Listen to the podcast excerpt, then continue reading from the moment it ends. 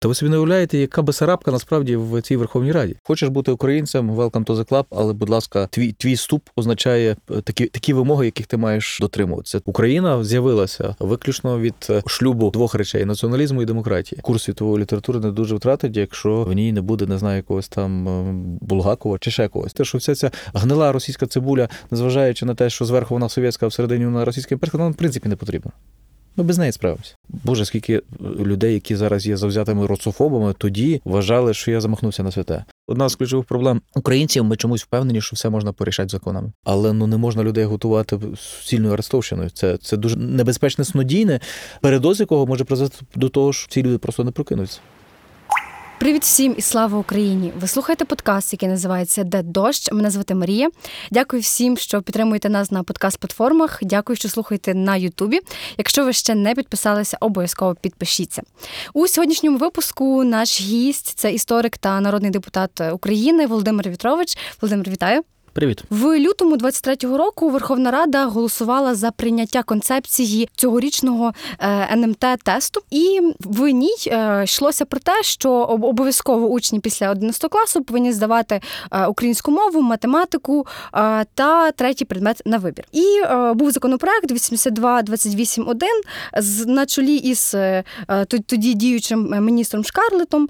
Але під час голосування за даний законопроект Європейська солідарність заблокувала прийняла рішення щодо моделі НМТ, і Володимир В'ятрович та колеги подали правки до законопроекту, в яких йшлося, аби історія України була обов'язковим предметом на тесі. Але освітній комітет Верховної Ради відкинув правки, парламент не підтримав дану пропозицію. І одразу питання до вас, чому так сталося? Чому не вдалося досягти мети? Е, в такому важливому для країни законопроекті. І що ви разом з колегами е, подумали після того, які висновки ви зробили після? Що почну, не вдалося? Почну, я кажуть, в нас в Верховній Раді по процедурі. От ви сказали, повторили тезу, яку повторили дуже багато медіа про те, що нібито наша партія заблокувала ухвалення закону в другому читанні. Насправді не заблокувала, то нормальною процедурою є те, що будь-який законопроект мав би розглядатися в двох читаннях. Mm. Перше читання, коли ми загалом обговорюємо концепцію закону, друге читання, коли вже говоримо деталі цього закону. На жаль, в цьому парламенті, в цьому скликанні, друге читання є не так частими, як би мало бути, е, на мою думку. Оцей е, шалений е, принтер законодавчий деколи дає колосальні збої, але його продовжують триматися. Тому ми, власне, нормально дотримуємося нормальної процедури, що давайте спинимося, перейдемо до другого читання, розглянемо конкретні правки, які зроблять цей закон краще. Одна з моїх ключових зауважень цього до цього закону після першого читання якраз і полягало в тому, що я вважаю, що в Теперішній час в національному мультипредметному тесті обов'язковою серед обов'язкових предметів мала бути історія України. Е, в результаті дискусій мої поправки, які я підготував, не було підтримано спочатку ані в комітеті, е, ані потім в парламенті 108 чи 109 голосів. Здається, тільки це все, що набрала е, моя правка. Я вважаю це зовсім неправильним, зважаючи на те, що ну війна, яка зараз відбувається, це війна за ідентичність. В ідентичності уявлення про минуле, те, що ми називаємо національною пам'яттю, це один з базисів. І якщо ми будемо самі підважувати цей базис, то на жаль, ми будемо таким чином послаблювати себе і посилювати наш нашого ворога. І знаєте, коментарі, які я під час е, цих обговорень почув від е, колишнього вже міністра, слава Богу, освіти Шкарлета, тільки підтвердили мої побоювання, що, на жаль, теперішня влада, особливо в обличчі цього колишнього міністра, абсолютно не розуміє значення масштабу потреби розуміння історії. Коли пан міністр заявляє про те, що ну не можуть діти під примусом вчити історію, хай краще це робиться в домашніх умовах, це має сім'я вивчати. Ну це це катастрофа просто людини, яка очолювала міністерство освіти і з таким ставленням ставиться до освіти. Давайте взагалі скасуємо школи, перейдемо на самоосвіту. Давайте хай замість е, Міністерства оборони, яке має готувати е, тим чи іншим чином армію, перейдемо на якусь самооборону, яка сама собі буде готуватися. Тобто це неприпустимо. Це одна з функцій держави. І в даному конкретному випадку історія це теж дуже важлива зброя захисту України від е, російської агресії. Просто викидати цю зброю з рук в той час, коли цією зброєю на повну потужність розмахує наш е, сусід-агресор, який дуже активно апелює до псевдоісторичних міфів і дуже активно їх е, екстраполює не просто в Україну, а на весь світ. Буквально перед перед тим, як з вами зустрічався з американськими журналістами, яким треба було пояснювати, чому Русь не дорівнює Росія. Чому вони чому вони виходили з такого вихідного положення? Та тому, що ну сотні років всьому світі розповідали, що Русь дорівнює Росія. І саме в цей час, коли треба навпаки зосередити максимум зусиль і ресурсів, ресурсів на тому, щоб просувати розуміння історії і в світі, і формувати розуміння історії серед громадян України, ми вважаємо, що окей, почекає це не обов'язково. Давайте в домашніх умовах. е, Хай е, тато мама розказує. Як так сталося, що ваші колеги не підтримали дані правки? Та мене, на жаль, це не дивує. На жаль, це парламент дуже специфічний. Е, Попри ті якісь позитивні рішення, які ухвалюються в цьому парламенті, здебільшого більша частина тих позитивних рішень, які стосуються питань якоїсь національної ідентичності, проходять тому, що е, більшість моїх колег, які є байдужими цих тем, просто не знають про що вони голосують. От, е, от навіть зараз проголосовано дуже важливий закон про деколонізацію. Ну, якщо чесно, ви як журналіст можете запитати більшість е, колег з е, монобільшості, і ви, ви, не почуєте пояснення, за що саме вони проголосували. То з одного боку, це добре, що є бодай така підтримка, але з другого боку, вона дуже мінлива, ця підтримка. Тому люди, які не мають ніяких глибших переконань, розумінь, що вони роблять, для чого вони роблять, е, вони дуже піддаються якимось віянням. Здебільшого це віяння з вулиці Банкової, з офісу президента. Тому, до прикладу, минулого року, якраз десь в цей час, е, е, я підняв, я вважав важливу тему. Цього року знову буду піднімати про те, що в Україні вже давно пора, назріла пора відмовитися від е, 9 травня як дня перемоги в цьому совєтському форматі, від е, 9 травня як вихідного дня, перенести все на 8 травня, говорити про 8 травня як день перемоги над нацизмом і день пам'яті жертв е, Другої світової війни.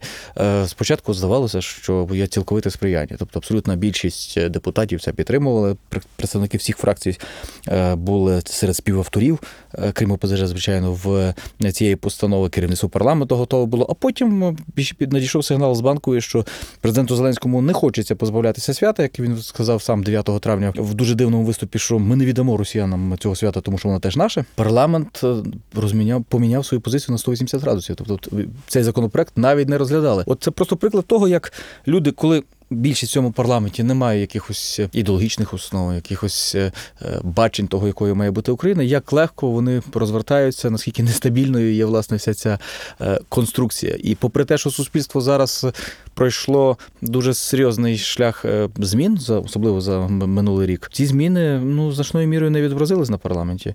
Мені в мене була щира віра, що щось парламент виглядає по-інакшому. Напевно, знаєте, десь 24 лютого, коли ми зібралися перелякані всі під куполом, чекали, чи не прилетить ракета голосувати за оголошення воєнного стану. Тоді виглядало якась монолітність. Після цього ж буквально за кілька місяців, особливо коли вже росіяни відступили від Києва, ну парламент повернувся до того, з чого починав. Неуважність, е, бажання якогось, вибачте, рішалова і так далі. Мене дуже дивує загалом ця, ця ситуація, тому що, так як е, ви сказали, більшість е, людей не проголосували за те, щоб історію ми зробили обов'язковою. Це вже дев'ятий рік війни, це там 31 рік незалежності. Ми, можемо зробити висновки, що багато людей не знають історії, і це, це є проблема. І є проблема в ухваленні таких рішень. Чи думали ви про те, там із своїми колегами, які підтримали навпаки, а що робити далі е, з е, цим? І ви от згад- згадали також момент про те, що Шкарлет казав, що давайте вчити історію вдома.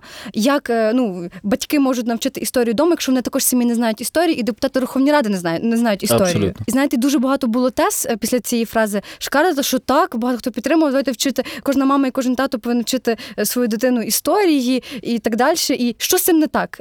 Давайте Ну, я, би, я, я, я би щиро хотів вірити, знаєте, що якісь сім'ї ввечері замість того, щоб прочитати, якщо, якщо взагалі читають якогось Гаррі Поттера, візьмуть до рук книжку з історії України. Ну, будемо об'єктивні, що цього не буде. Звичайно. Е, Будемо об'єктивні, абсолютно слушно зауважили, що абсолютна більшість батьків, особливо тих, які були от здобували ще освіту до незалежності України, самі не знають історію. Так. І навіть ті, хто після незалежності України, далеко не всі знають історію України. Тому, ну і в принципі, зрозумієте, ну. Е, Є якесь питання фаховості для того, щоб іншим розповідати історію, а історія це наука, треба мати очевидно якісь е, наукові навички, здобуті в е, коли ти отримав цей фах. Тобто вірити, що якісь звичайні тато, мама самостійно готові зможуть подолати для себе ті якісь перепони в пізнанні минулого, і більш того, будуть мати спеціальні навички для того, щоб його викладати. Ну це, це, це, це просто злочинна наївність нас- на, на, насправді. Тому що, що робити? Очевидно, це е, перше, це повертати врешті в школи державну підсумкову атестацію, ДПА, Мгм. так звану. Тобто мова йде про ті іспити, які мають складати учні після завершення в- середньої школи. От і там мусить бути обов'язковою історія. Е, Друге, що робити, очевидно, це в повертати ЗНО. Зовнішнє незалежне оцінювання, і принаймні точно на гуманітарній спеціальності повертати обов'язкову історію в ЗНО. Е, Третє, що робити, я думаю, що варто знову підняти дискусію на предмет того, що е, варто повернути в якості обов'язкового предмету історію і в е, українських вишах. Тому що здається, в 2015 році відмовилася від цієї ідеї. Я вважаю це неправильно, тому що ну знову таки навіть дивіться, історію Русі діти вчать в якому п'ятому класі, скільки там 11-12 років. Що дуже е, серйозного можна 11-літній, 12-літній людині розповісти про історію Русі, що і пригодиться в розумінні, зокрема, якихось тих е, інформаційних ігор, які проводить е, Росія проти України, намагаючи привласнити собі спадщину Росії, монополізувати цю спадщину Росії. На- Напевно, не, дуже багато. Тут якісь дуже дуже базові речі є. Натомість, якщо б був якийсь вже в зрілому віці, там 18, 19, 20 років, бодай якийсь короткий семестровий, можливо, річний оглядовий курс історії в цілому, е, який би розставив правильні акценти, чим є сучасна українська держава, чому вона є саме такою, і якою вона би мала бути в майбутньому, зважаючи на те, як вона формувалася з минулого, тоді, очевидно, ми могли б бути впевнені, що це якраз закріпило би потрібні якісь багаж знань з історії. На жаль, цього теж не відбувається. Тобто ці от три кроки, які я вважаю, варто би було е, ну, на них звернути увагу. Е, Щодо одного з них, щодо повернення ДПА, вже навіть зареєстровано законопроект, який передбачає, зокрема, і обов'язковість історії всього. Щодо інших, очевидно, це ще наступні кроки. Ну, є сподівання, що новий міністр е, по-іншому поставиться до, до, до цієї теми. Всі підстави для, для таких сподівань є. Знаєте, кажуть, що коли говорять про освіту, кажуть, головне, що ми маємо дати своїм е, дітям це коріння і крила. Так от мені здається, що Оксан Лісовий отримав дуже правильні коріння, виховуючись в родині дисидентів. Е, Судячи з того, що став добровольцем, пішов на війну, він, він має і, і правильні українські крила. Тому є сподівання, що цю ситуацію можна буде з новим керівником виправляти. Тому що з попередником було просто неможливо. Ця людина була далека не тільки до питань освіти, далека абсолютно до всього українського.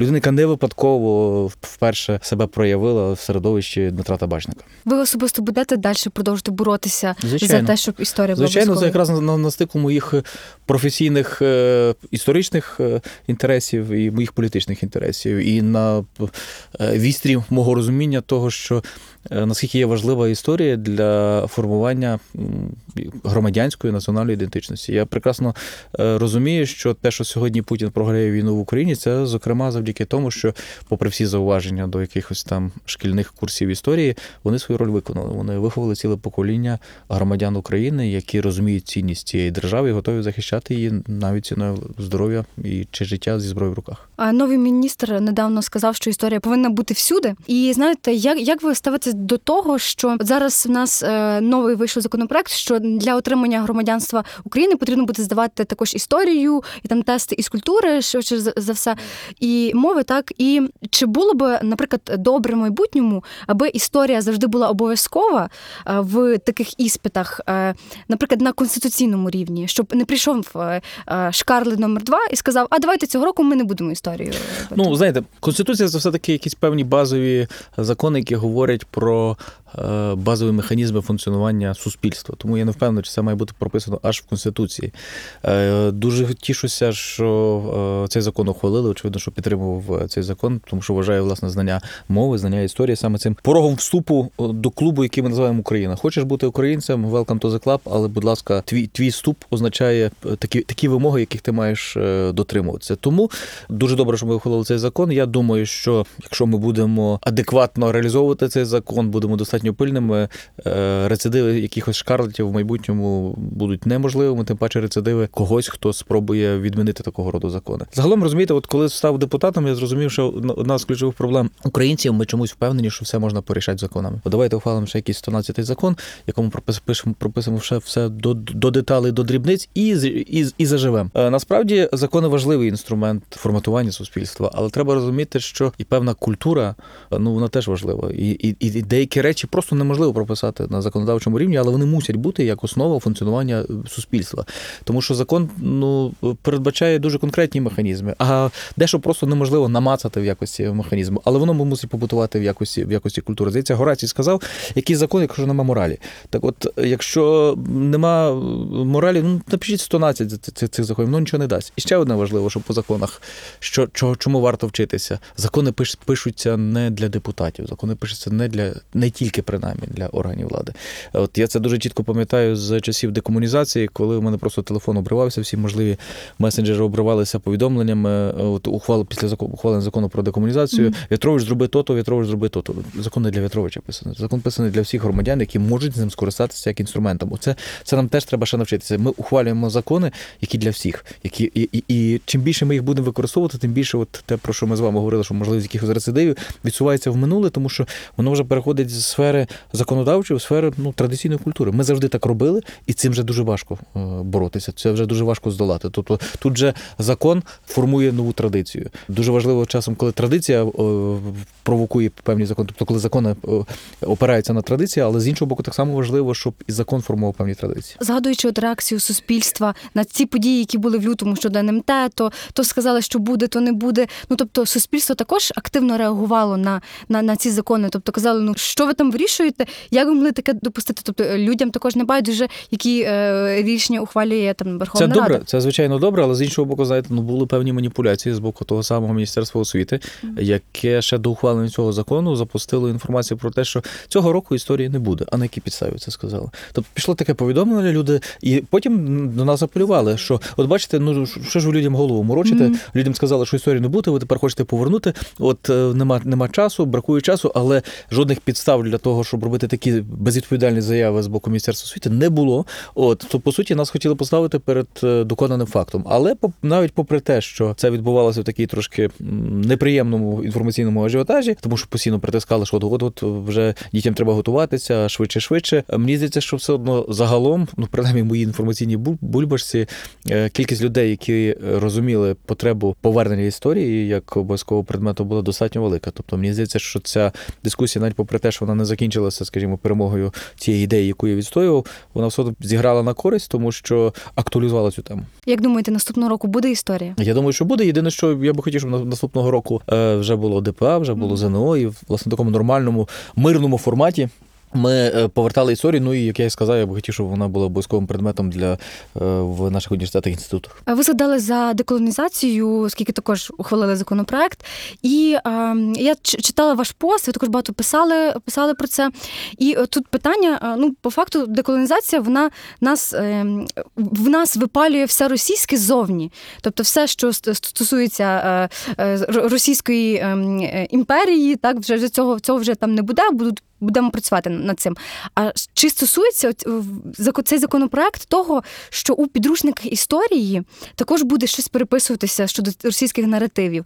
Чи буде, наприклад, перевірка е, культурних, е, культурних підручників, медіа, тобто вся ця фільтрація інф- інф- інформації, яка була на протягом там, наприклад, незалежності? По-перше, хочу, хочу заспокоїти від е, терміну переписування історії. У нас його роблять виключно негативним часом, що от кожна влада переписує під себе історію. Це в принципі нормально, особливо для країни, яка спинається на ноги, особливо для країни, яка щойно починає писати свою історію. Тому одна з моїх книжок називається Нотатки з кухні переписування історії. Тому що ми справді те, що робимо, ми щойно починаємо писати від, від, свого імені цю історію. Тому постійні якісь уточнення, постійні якісь зміна акцентів поступово, поступово виокреслення того, що є головним. Це процес, який триває в Україні вже кілька десятків років, який, ще буде тривати. Я думаю, що якраз от е, суть декомунізації, тепер деколонізація ж не тільки в тому, щоб позбутися якихось зовнішніх маркерів. Суть в тому, що власне. Е, В процесі позбавлення від цих зовнішніх маркерів, пам'ятників, е, топонімів і так далі, щоб ми, як суспільство, пройшли глибшу дискусію, е, чому воно не наше, чому воно шкідливе для нас, чому нам треба плекати своє, чому нам треба відкинути, відкинути і не тягнути з собою це в майбутнє. Ще кілька років тому, вже навіть коли стартувала декомунізація, будь-які тези про деколонізацію ну, сприймалися дуже дуже боляче. От я, я досі пам'ятаю один з, як казали про мене, провокаційних е, постів, де я назвав е, щупальцями руського міра е, якраз е, Булгакова, Цоя Висоцького. Боже, скільки людей, які зараз є завзятими роцофобами, тоді вважали, що я замахнувся на святе. Що ну, ну ладно, там комуністи погані, ну, а, а, а Цой та чим плох. От, а чим поганий Булгаков? Це ж світової літератури. Як, як ми можемо без Булгакова, ах, мастер і Маргарита і так далі. Тобто, знаєте, оце от насправді процес позбавлення від цього чужого в Україні. Ну мені нагадує. Нагадує таку, вибачте за таку алюзію, розбирання цибулі. От ми постійно розбираємо якийсь шар за шаром, з сльозами, з, е, але це треба зробити. Це треба зробити, щоб врешті-решт зрозуміти, що вся ця гнила російська цибуля, незважаючи на те, що зверху вона совєтська, а всередині вона російська імперська, нам в принципі не потрібна. Ми без неї справимося. Чи буде, можливо, можете підказати, ви от в цей чи, чи цей законопроект передбачає, Вже що. А ще не підписали. да. ще напевно, але вже напевно, як вийде з подкасту, вже підпишуть. Чи буде передбачати оце очищення в сфері? От, наприклад, ви згадали там за музика, література, що в школі там можуть викладати ще російських письменників. Наприклад, чи передбачає це оцей момент? Ні, і, закон, закон, і, і подача ще скажу, подача самої історії педагогами в школі. Дивіться, е, закон передбачає позбавлення від е, е, символів е, російської імперської пропаганди. Тобто, знову таки, він е, радше стосується тих зовнішніх маркерів, як я сказав, а щось глибше, е, ну це потребує якихось глибших суспільних дискусій. То знову таки, це про те, щоб ми не очікували надто багато від законів. От закони дають певний напрямок. Оцей закон дає дуже правильний напрямок. Давайте поступово відмовлятися від всього російського імперського, яке досі доміну- домінує в різних сферах історії, культури, літератури і так далі. Але ж ми не можемо прописати в законі, що з підручника для світової історії з сторінки там такої, то вилучити е, письменника такого, то тому що він е, російський. Тобто це закони так не працюють. Але як результат от тих дискусій, які провокує е, деколонізація, зокрема цей закон, абсолютно може бути те, що ми зрозуміємо, що ну світова література не дуже втратить курс світової літератури, не дуже втратить, якщо в ній не буде, не знаю, якогось там Булгакова чи ще когось. Тобто, коли ми замінимо його на когось з напевно більш яскравих діячів все-таки світової літератури, світової культури. Тому ця от деколонізація, дерусифікація в сфері культури, літератури, музики, особливо музики, тому що е, знаю, як, е, на жаль, викладання е, якоїсь класичної музики. Ну, у нас по суті е, су- суцільна російська музика, ніби ніби не ніби не існує світової музики. Суцільний Чайковський, Мусорський і все- довкола того. Але і- і, ну, очевидно, що нема сенсу забороняти їх. От Тобто єдине- російську? А чому? це законом не не заборониш. Тобто наше завдання знову таки. Але я, це я... перше, що підштовхне людей не ну не робити Мене- це. Це як Ні, це я знову таки наведу тут якісь е, алюзії, порівняння. Ми не забороняємо куріння. Ми попереджаємо людей, який може бути результат від вашого куріння. От ти можеш курити, тобто це твій вибір. А ти маєш, але ти маєш розуміти, що це може призвести до раку легені і, і так далі. Куріння вбиває. Так само, от е, з російською культурою. Е, просто її заборонити, спалити всі книжки. Ну абсолютно абсолютно неправильний підхід. Але пояснити, чому воно шкідливе, чому воно може бути небезпечне. Оце, оце наша функція, і ця місія. І це має відбуватися якраз в контексті цих процесів е, деколонізації, і це аб- абсолютно обов'язково мусить бути прописано в законі до рівня е, конкретного мусорського. Або, наприклад, це може йти паралельно. Тобто ми збільшуємо кількість коштів, Мінкульт збільшує на українських виконавців, які би там чи видавали там книги, наприклад, на письменників, чи ми там на українських виконавців даємо там більше платформи для розвитку, підтримуємо їх. А в стрімінгових платформах, там, наприклад, е, у нас в чартах є російські виконавці. А якби це заборонити і дати українським виконавцям, Слухайте, тобто це, це, це навпаки я, це краще я за, буде. я за певні стримувальні механізми, про- але просто розумієте, стримувальні механізми теж повинні бути розумними і достатньо однозначно прописаними в законодавстві. Знову таки, ми не можемо прописати до, до, до рівня якогось конкретного виконавця в, в законі. Що це оцього, оцього слухати не можна. І більш того, я вважаю, що ті стримувальні механізми, які були запроваджені е,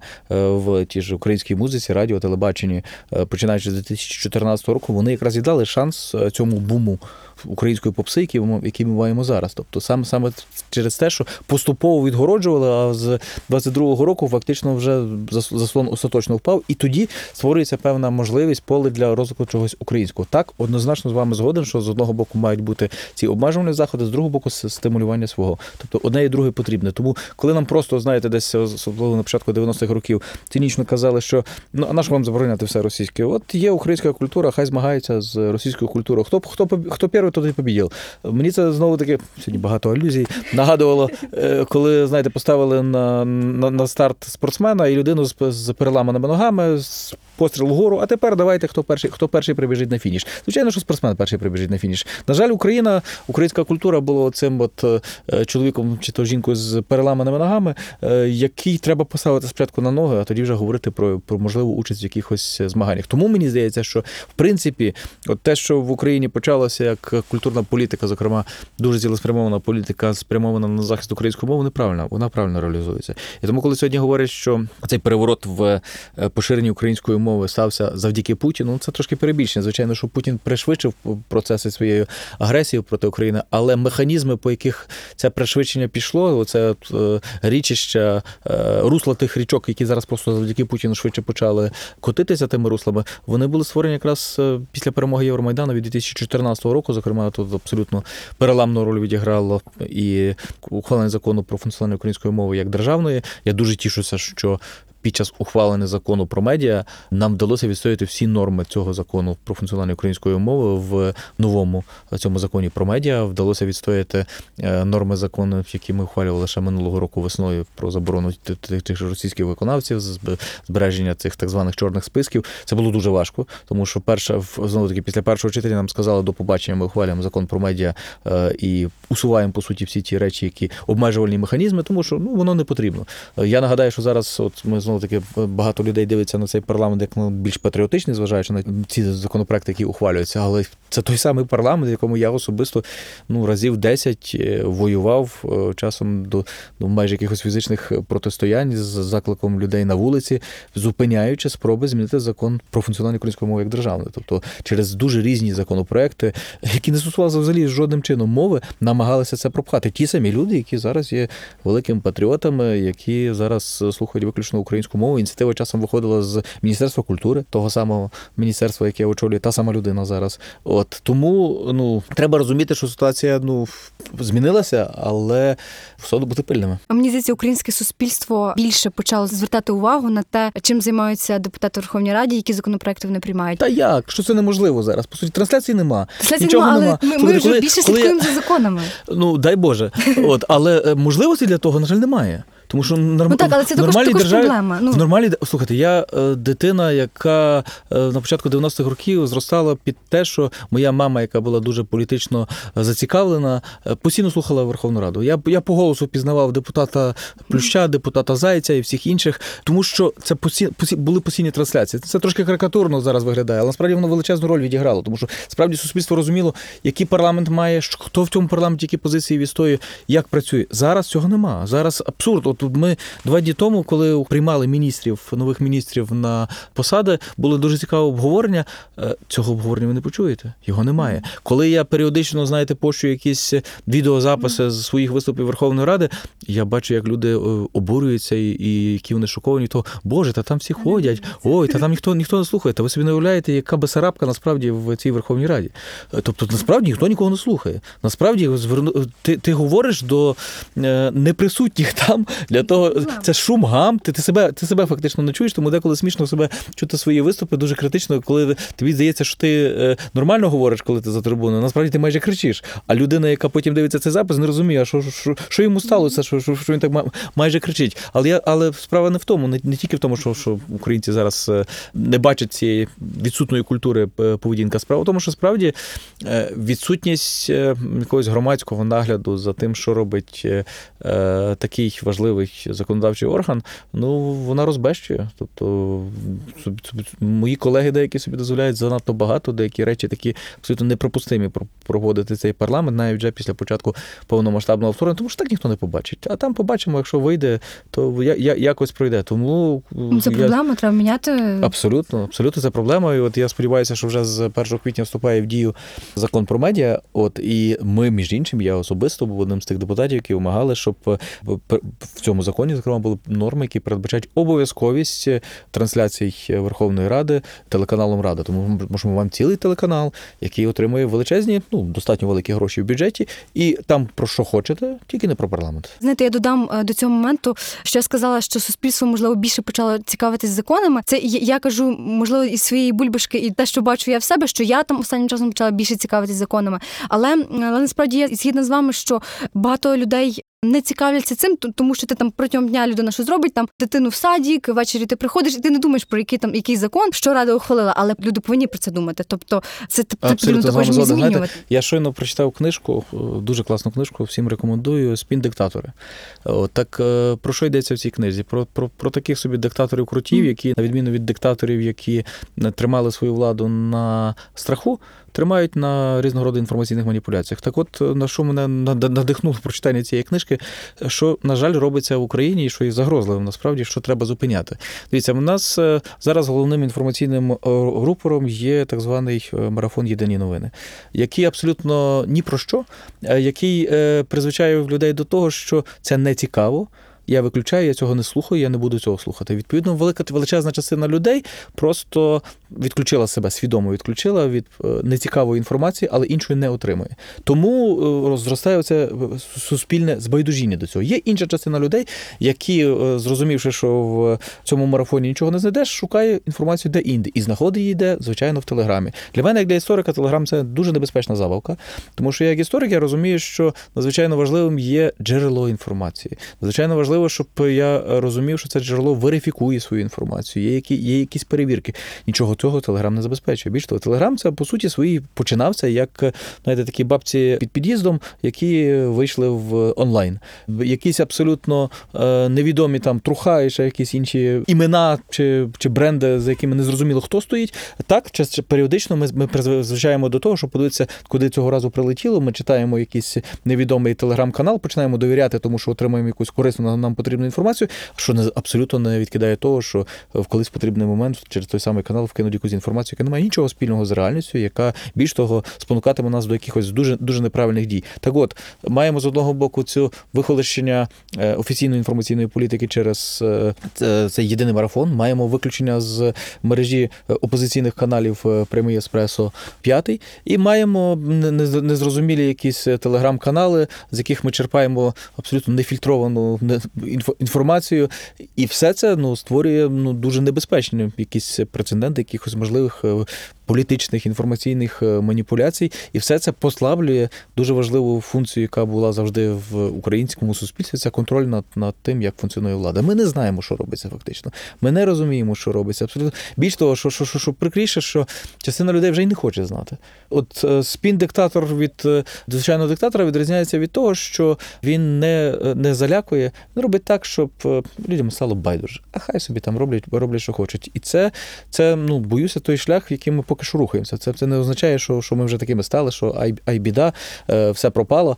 От, але треба бути уважними. Знаєте, от мій добрий знайомий Валерій Пекар опублікував сценарії України, так звані інерційні сценарії України після нашої перемоги. Ну він почав дуже оптимістично, тому що ми, ми такі окей, ми перемогли. Але що буде після перемоги, якщо ми не будемо нічого міняти з того, що є зараз? Інерційний сценарій означає, що буде, коли е, ми нічого не поміняємо з тих процесів, які зараз вже, вже рухаються. І дуже сумний сценарій, на жаль. То сценарій е, того, що ми можемо скотитися в авторитаризм. Те саме, от тому, тому я вважаю за потрібне говорити зараз, бо що зараз є ще всі можливості виправляти цю ситуацію. Потім може бути пізно. За марафон єдині новини туди не так просто потрапити. Тобто, Я це, знаю. це є, яка- якась Я там, е, платформа. до- час до часу потрапляю, то в першу чергу історик Володимир В'ятрович, тобто е, політик Володимир Мгм. В'ятрович, е, ну лякає багатьох навіть в тому самому мар- марафоні Єдині новини. Ну, Це досі не зрозуміло, я- як воно працює під керівництвом Ткаченка. До речі, це ну, напевно вигідна позиція офісу президента, аби відбувалося Абсолютно, такий я марафон. думаю, що це я нагадаю, що ще до за кілька місяців, може навіть тижнів до повномасштабного вторгнення, досить серйозно проговорювалася тема про відставку Ткаченка.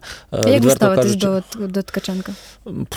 Як людина, яка нічого не зробила для того, щоб е, міністерство функціонувало в такий дуже важливий час, як людину, яка, на жаль, е, зробила дуже мало для того, щоб врятувати якусь культурну спадщину. От ну в, нас в колі знайомих е, фігурує таке погане визначення для Міністерства культури в теперішній ситуації ткачечна. Так от, на жаль, ткачечна. Це, це, це те, що ми маємо зараз за справу. Тобто мені здається, що це люди, які не розуміють важливості культури. Знаєте, коли міністр культури вважає нормальним нормальним, що е, зараз е, колосально просто скорочуються витрати на культуру, каже, окей, ну війна, ну що ж ми зробимо? Тобто, це, це неправильно, коли зараз в нас е, не просто не розвивається, а по суті знищується. І, очевидно, це не почалося в 22-му році, а з фактично якраз з приходом е, пана Ткаченка на цю посаду знищуються ті культурні інституції, які створювалися чи відновлювалися. Український культурний фонд, прекрасна насправді ініціатива, яка почала давати результат. Український інститут книги, Український інститут, який займається культурною дипломатією, той же Український інститут національної пам'яті. Все, держкіно. Бюджети порізали, люди дуже випадкові потрапляють на посади. От е, конкурси поламали. От знаєте, ну мені часом представники теперішньої влади, включно з паном Ткаченком, нагадують е, дітей. Може, тому що я е, молодий батько, знаєте, дитина, яка бере машинку, а давай я подивлюся, що там всередині. Ой, поламалося. Що, що ж тепер робити? Машинка не їде. Оце те, що часто робиться зараз в культурній політиці. Остання машинка, яку зламали представники теперішньої влади, це Шевченківська премія. Тому що от давайте в останній момент подивимося, щось, щось поміняємо, а може воно краще, краще стане їхати. Ой, перестало їхати взагалі. Ну що, будемо шукати іншу машинку. І щодо відставки Ткаченка. Щодо відставки Ткаченка, Мгм. тоді, власне, це питання не було вирішено через те, що потім почалося повномасштабне е, вторгнення, і Ткаченко запропонував цей формат. Він автором є е, цього єдиного марафону. І, звичайно, що е, капіталізує свій політичний вплив в середовищі банку саме тим, що він є креатором от цієї всієї інформаційної політики, яка подобається е, нашій владі. Розумієте? Я просто відчуваю одну ще одна величезна загроза, яка є зараз суспільна. Різниця між тими людьми, які намагаються шукати якісь інші джерела інформації, між тими людьми, які з різних причин мають безпосередньо дотик до цієї війни, чи самі воюють, чи їхні рідні воюють, чи є волонтерами, які контактують з тими, що воюють, і тими людьми, які просто є споживачами того ж єдиного марафону. Але їх Так багато от, є. Багато Їх багато є, і вони не усвідомлюють, е, в яких ситуаціях знаходиться Україна. Тобто там вже перемога стала. Все. Ми вже перемогли. Тобто, давайте будемо думати, що будемо робити після перемоги. І це, знаєте, коли хлопці з фронту приходять, і, і для них це просто удар, якийсь е, такий е, прикро, знаєте, прикро, коли тебе реальність б'є в голову, і, і, і, і ти, ти губишся. А коли тебе б'є фантазія про те, що вже все закінчилось, все класно. От а що тобі не подобається? От, е, а звідки ти такий взявся? А що, що ти такий песиміст? От е, десь днями була цікава розмова журналіста, якого дуже поважаю, Дмитра Луховія, де він власне розповідає про проблеми, там які зараз є в армії, де він розповідає про те, що. Що робиться під Бахмутом, про втрати, які от і у відповідь е, купа коментів. А що а що ти тут е, паніку сієш? А що ти людей демотивуєш? Е, Я за те, що людей треба мотивувати однозначно, але ну не можна людей готувати суцільною арестовщиною. Це, це дуже небезпечне снодійне, передоз якого може призвести до того, що ці люди просто не прокинуться. Пам'ятаєте, був такий період щодо обговорення марафону, коли країни, наші країни-партнери і іноземні діячі говорили, що ну це не окей, що у вас так Та вони є. періодично так це говорять, але І чи буде щось вирішуватися, можливо, ви знаєте? Ну, це наша проблема, не їхня. Ну, так. Розумієте? Тобто вони періодично про це говорять, це періодично згадується. Десь нещодавно був якийсь черговий звіт Держдепу, де згадано, зокрема, про неприпустимість закриття опозиційних каналів. Тобто є така інформація, є на слуху, але врешті-решт це наша, це наша проблема. Ми прекрасно розуміємо, що е, ми всі є, маємо бути зараз дуже обережні, тому що справді війна, тому що е, разом з тим ну, є, мусить бути якась цензура, мусить бути якийсь принцип єдиноначалля. От, але разом з тим ну, важко не помічати, як цим зловживають, коли абсолютно. От зараз е, одна з ідей, яку сьогодні буквально прочитав, Міністерство оборони хоче зробити власний інформаційний канал. Це про що? Нам що? Ми з одного боку багато років вже рухаємося до Європи, кажемо, що ми скасовуємо будь-які державне телебачення, тому що це атеїзм Савка. З другого боку, у нас зараз є дом, Фрідом. Рада, давайте ще зробимо телеканал, не знаю, там гармата, чи як він буде називатися, телеканал Міністерства оборони. Навіщо? Що, що, що, що такого буде робити цей телеканал?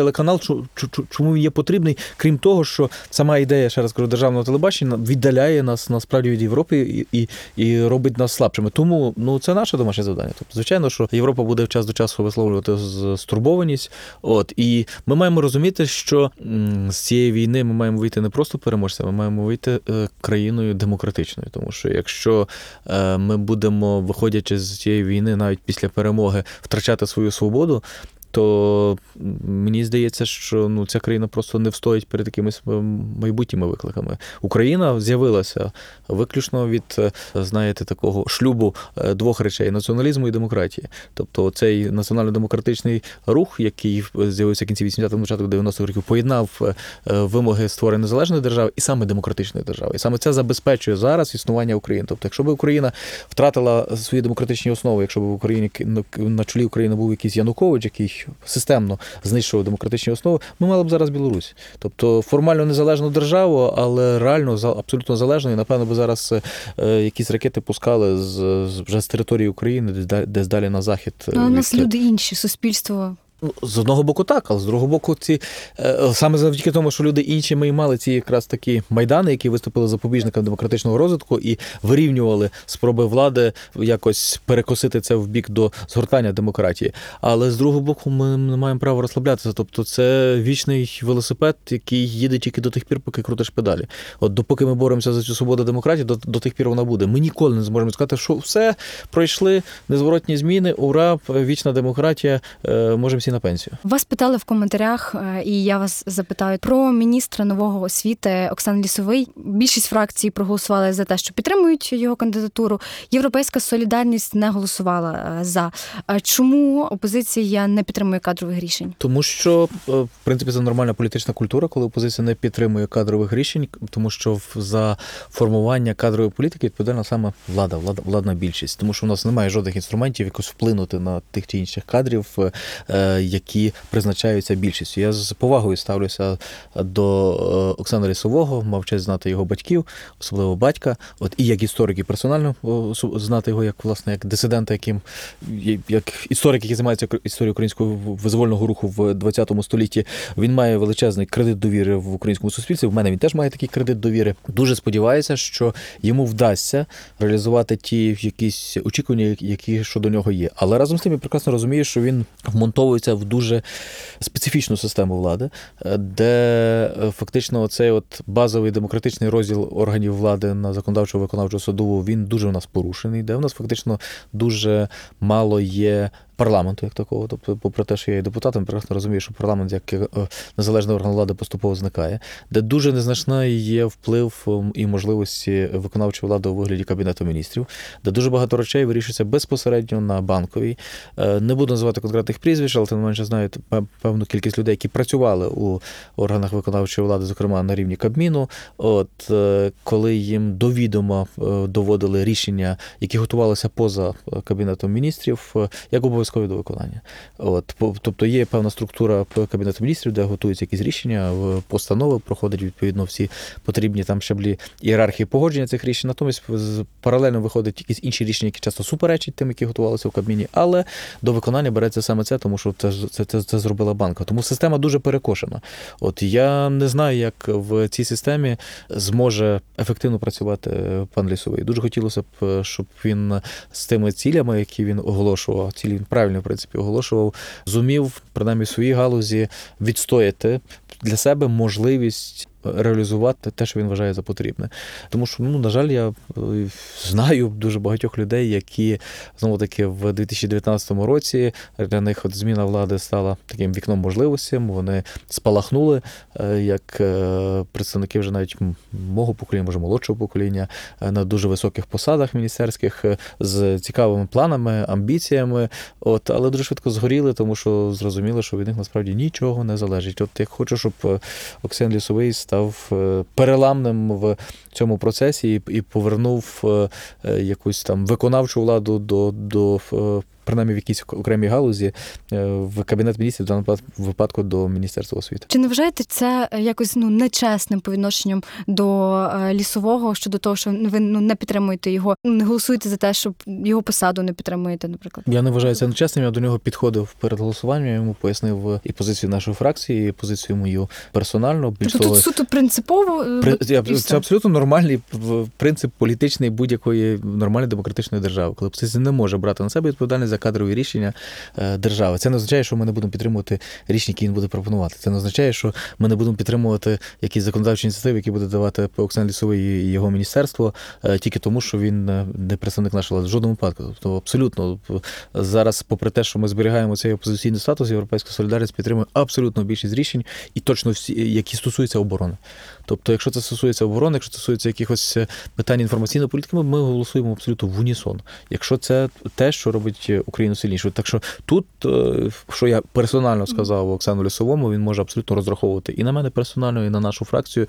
Всі його розумні рішення, які будуть спрямовані на оздоровлення освіти, на збільшення якраз уваги до тих питань, про які ми з вами почали нашу розмову, пов'язаних з національною ідентичністю, то він 100% може на нас сподіватися. Ми будемо за це голосувати. І на завершення я хочу запитати вас про закон, де ви також були ініціатором 6341 про утвердження національної української і громадянської ідентичності. громадянська ідентичність. Так. Так, можливо, ви знаєте вже, як реалізовується зараз цей закон, тому що, якщо не помиляюсь, нещодавно був вибраний центральний орган виконавчої влади, це Міністерство молоді та спорту. Можливо, є вже якісь зрушення, тому що ми з подкастом Дедош також говорили вже про це із іншими депутатами про нього, і також раніше говорили про патріотичне виховання. Тобто, загалом це закон, який регулює патріотичне виховання на різних сферах в суспільстві.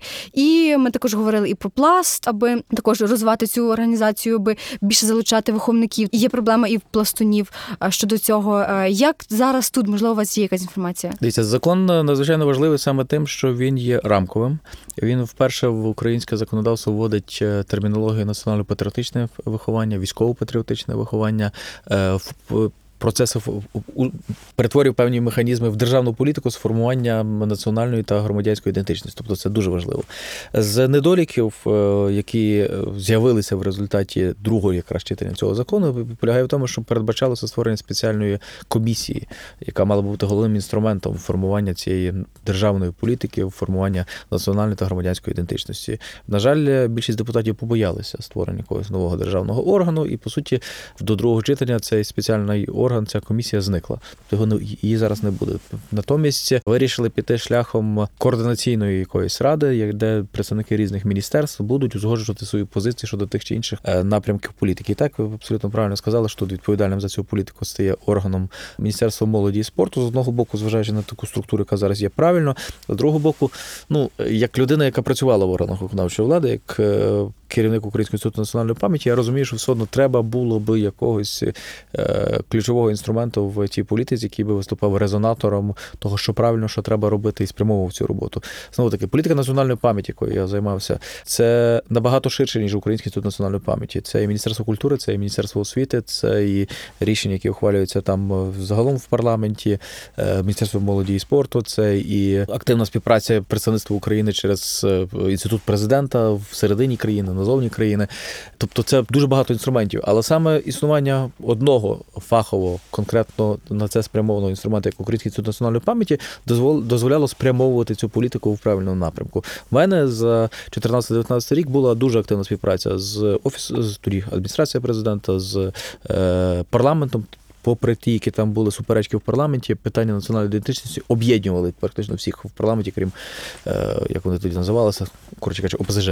От е, і так само була співпраця з різними міністерствами е, в, в складі кабінету міністрів. І таким чином вдавалося реалізовувати це як, як суцільну політику по національної пам'яті. Те саме мало би бути з політикою спрямовано формування національної громадянської ідентичності. Якщо це буде просто так, як зараз пропонується, час до часу якісь збори представників різних міністерств, які е, кожен прийде на ці збори з е, власним мінінгітом, що мені треба стільки всього там зробити, а тут ще якийсь додатковий план, який мені реалізовувати. Я просто знаю, як воно буде працювати. Тобто воно буде Ага. дуже дуже повільно буде працювати. Тобто, поки не буде когось, хто буде, е, вибачте, копняками запускати цю роботу, щоб воно рухалося вперед, ну вона буде таким вялотікучим процесом і, і, і розвиватися. Тому, ну плюс, звичайно, що війна, яка зараз е, вона стримує розвиток якихось цих нових інституцій, е, нема нормальної роботи е, органів влади. Тому цей закон, е, я вважаю, що він заклав правильні основи, але ми ще зараз, зараз немає потенціалу для того, щоб в повній мірі скористатися цими основами. Тобто потрібно ще час і напевно Потрібно робота. час, потрібно зусилля, потрібно знову таки звертати увагу на те, що це дуже важливі ті речі, які є прописані в законі. Оце от формування національної і громадянської ідентичності. Там між іншим цим законом передбачено е, окремі цілим цілими пунктами про потребу популяризації історії України. Тобто, це, це безпосередньо стосується того, що ми починали з, з вами розмову. Розмову потрібно в першу чергу, знаєте, людина, яка скаже, це моє. І я буду це штовхати. А для людини потрібна інституція, потрібен, потрібен, потрібен певний інструмент. Допоки це буде на одну п'яту міністр освіти, на одну третю міністр молоді і спорту, на одну шосту міністр культури, то результату не буде. Тобто треба людина, яка скаже, я, я буду це робити, я готовий буду за, за це відповідати. Тому потрібно було би якась, все-таки здається, якийсь орган влади, людина, яка очолить цей орган влади і буде штовхати. Ви не говорили ще, можливо, з колегами, не знаєте, чи планується ще поки таке, чи ще поки буде так, як є, а далі. Насправді минуло, Побачимо. по-перше, минуло лише кілька місяців після Ну, ухвалення цього закону. То, а по-друге, е, очевидно, що зараз е, в, в вирі всіх цих подій, пов'язаних безпосередньо з війною, е, увага спеціально до реалізації цього закону була недостатньою. Тобто, можливо, добре, що нагадали, можливо, черговий раз зберемося якось з колегами, нагадаємо. Можливо, хочу дізнатися, чи відбувалося взагалі засідання цієї координаційної ради. От, якщо буде відбуватися, то очевидно хотів би взяти в цьому участь. Поки що я нічого такого не чув. Також дуже цікаво, якщо будете знати інформацію і можете її розказати, то публічно будемо, будемо чекати її. Тут, тут ще, знаєте, ще немає приводів для паніки, що все пропало. ну, я розумію. Е, основи, ще раз хочу сказати, закладені, але е, ще треба докласти дуже багато зусиль для того, щоб е, з цих основ ну, почав з'являтися вже якийсь результат роботи. Дякую вам. Ми будемо завершувати. Дякую всім, хто слухав нас на подкаст-платформах та Ютубі. Підпишіться, якщо ви ще цього не зробили. Дякую, Володимир, за сьогоднішню розмову. Навзаєм. Сподіваємося, українці будуть чути історію. Історія буде обов'язковою всюди і завжди. Дякую. Почуємось.